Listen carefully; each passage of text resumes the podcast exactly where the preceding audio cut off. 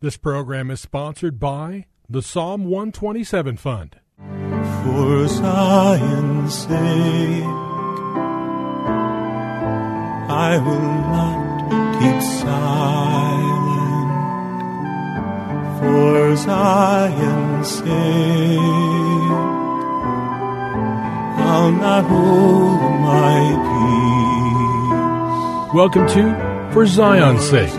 Isaiah sixty-two one is taken directly out of the Hebrew Scriptures when the prophet Isaiah declared, "For Zion's sake I will not keep silent, and for Jerusalem's sake I will not keep quiet, until her righteousness goes forth like brightness, and her salvation like a torch that is burning." Your hosts for the program are Shelley and June Volk, Jewish believers burdened to see Jew and Gentile become one. Believers strengthened in their faith and for their Jewish kinsmen to come to the saving knowledge of Jesus as the Messiah, the Son of God. Bless the Lord. Welcome to For Zion's Sake. We thank you for joining us. We're the Volks. My name is Shelley. And my name is June. Hi, everyone. It's good to be with you this day as we continue a theme that we started yesterday that will continue throughout this whole week. And that theme is the eternal God. We started yesterday by looking at Micah five two, and we'd like to pick up on that verse again. So if you have your Bibles, we're looking at Micah chapter five, verse two, which says this: "But you, Bethlehem Ephratah, though you are little among the thousands of Judah, yet out of you shall come forth to me the one to be ruler in Israel, whose goings forth are from old, from everlasting." And I really believe, Junie, for the most part, we look upon Jesus, Jesus and understand him based on the fact that he walked the earth for about thirty-three years. In other words, we know that he was born in a manger. We know that he hung on a cross, uh, died on the cross, was buried, was resurrected, and then ascended back to his Father. But somehow we tend to overlook his eternal nature, his eternal being, as Micah five two says. His goings forth are from old, from everlasting.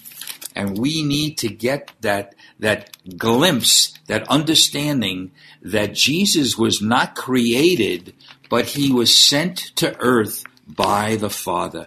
And that is powerful. We have an eternal God through his Spirit living within us, June. In the Amplified, Shelley, uh, in Micah five two, at the end of that verse, it reads, whose, um, whose goings forth have come from of old, from ancient days, eternity.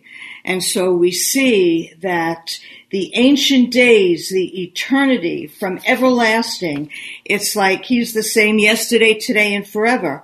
And there's a cross-reference to Genesis forty-nine ten, where it says, the scepter, or leadership, shall not depart from Judah, nor the ruler's staff from between the feet, until Shiloh, the Messiah, the peaceful one, comes, to whom it belongs, and to him shall the obedience of the people be.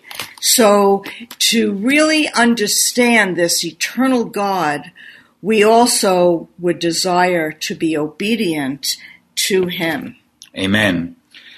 And isn't it interesting, Junie, in his natural coming to earth, he was born in Bethlehem. And interesting that Bethlehem in In Hebrew means the house of bread, and it was from the house of bread where he came from as a natural person. John six thirty-five, Jesus' words were, "I am the bread of life." And Ephratah, the small town not too far from Jerusalem, means fruitful. And as we said yesterday, we can certainly understand the fruitfulness of the Lord, who is the bread of life, as we believers, Jew and Gentile believers in the Lord, are really the fruit of his life. He brought forth much fruit. So on a natural basis, he has gone forth from Bethlehem, but his goings forth on a spiritual basis are from everlasting as well. And yesterday we read these verses, Psalm twenty-five, verses four, five, and six. Show me your ways, O Lord. Teach me your paths. Lead me in your truth and teach me. For you are the God of my salvation.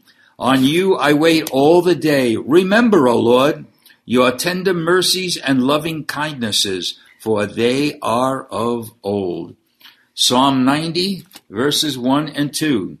Lord, you have been our dwelling place in all generations, before the mountains were brought forth, or even before you formed the earth and the world, even from everlasting to everlasting, you are God. Junie, it's so enormous. I know maybe in our brains we say, yeah, Jesus was from everlasting to everlasting. But if this uh, perspective will just be imparted to us, we will see the significance of who is really dwelling in us through his Spirit. And in Psalm one eighteen, verse twenty-seven, it says, the Lord, and that word Lord is the Almighty God, Yod-Heh-Vuv-Heh. The Lord is God, and he has given us light. Bind the festival sacrifice with cords to the horns of the altar. And in verse twenty-eight, you are my God, and I will give thanks to you. You are my God, I will extol you. Lord. So the Lord is God. Jesus is yes. the Lord, and the Lord is God. He's our Creator with no beginning and no end. Amen. Amen. Boy, you know, we know it's true, but I pray that it becomes the very essence of who we are. Uh, an amazing, amazing work of God to bring forth himself through his Son. If you have your Bibles, turn with us to Isaiah chapter eleven. We're going to look at portions of it because, again, I believe this will solidify our understanding of the enormity, if I could use that word, of who the Lord is. Isaiah chapter eleven. Let's just ponder verse one for a moment, and then we'll go on. Isaiah eleven one. There shall come forth a rod from the stem of Jesse, and a branch shall grow out of his roots.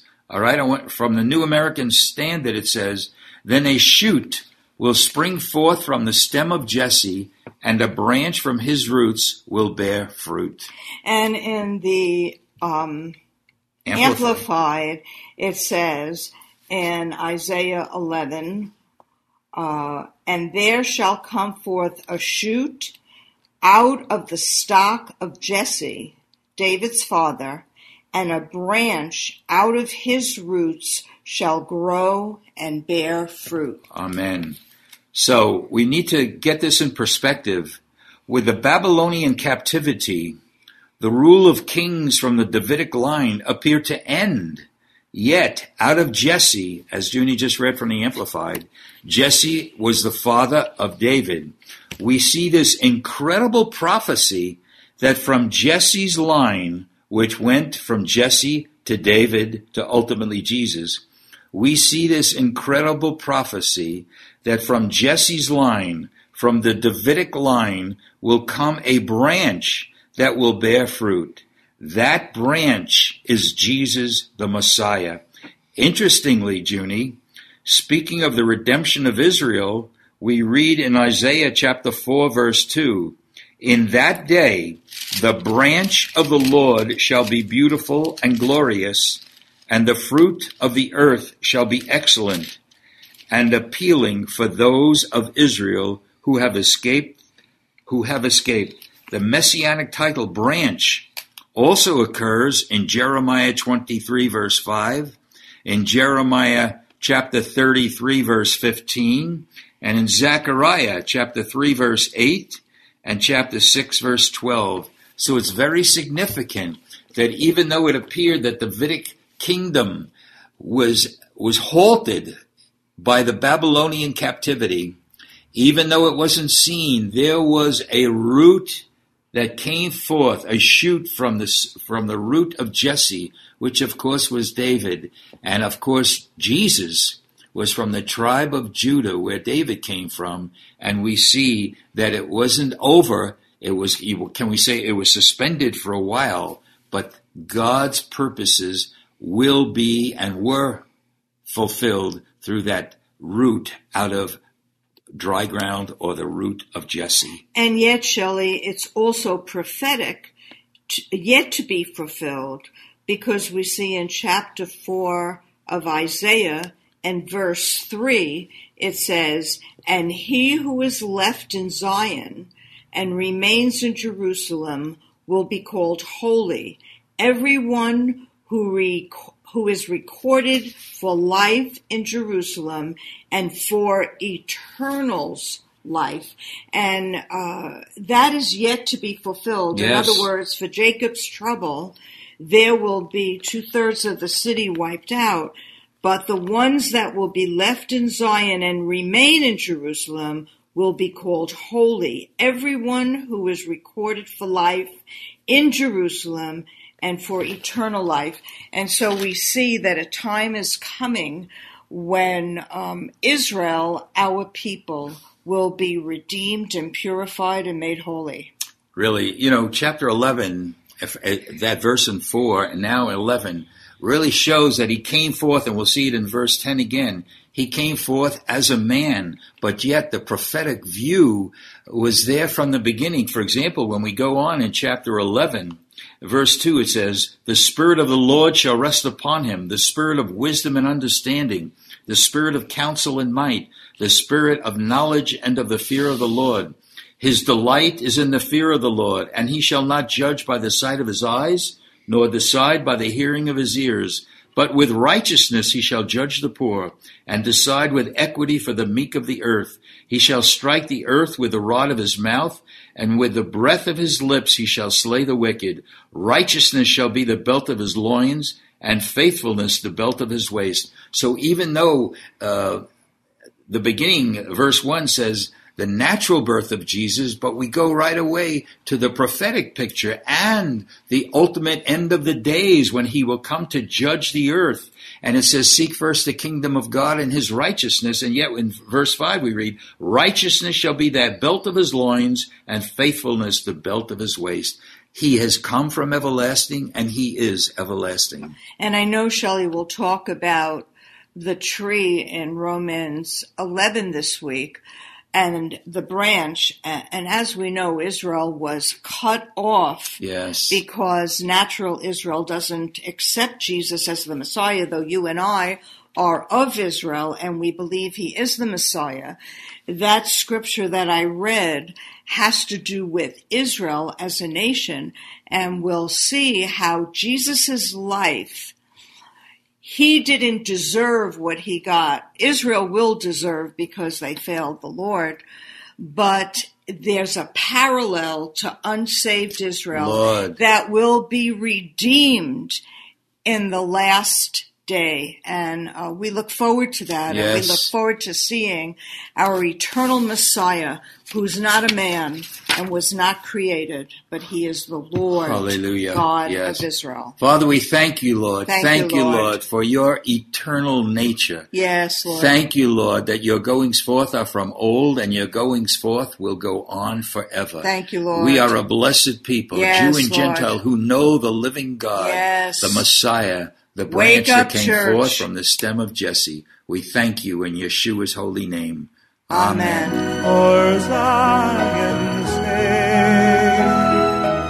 Thank you for joining us this evening. If you would like to get in touch with Shelley and June, you can write to them at P O. Box seventeen eighty-four, Scottsdale, Arizona eight five two five two. That's P O. Box seventeen eighty-four, Scottsdale, Arizona eight five two five two. And you can also contact them on their website, Shelley and June Volk dot com. That's Shelley and June Volk dot com.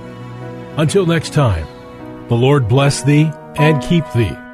The Lord make his face to shine upon thee and be gracious unto thee. The Lord lift up his countenance upon thee and give thee peace. This program was sponsored by the Psalm one twenty-seven Fund.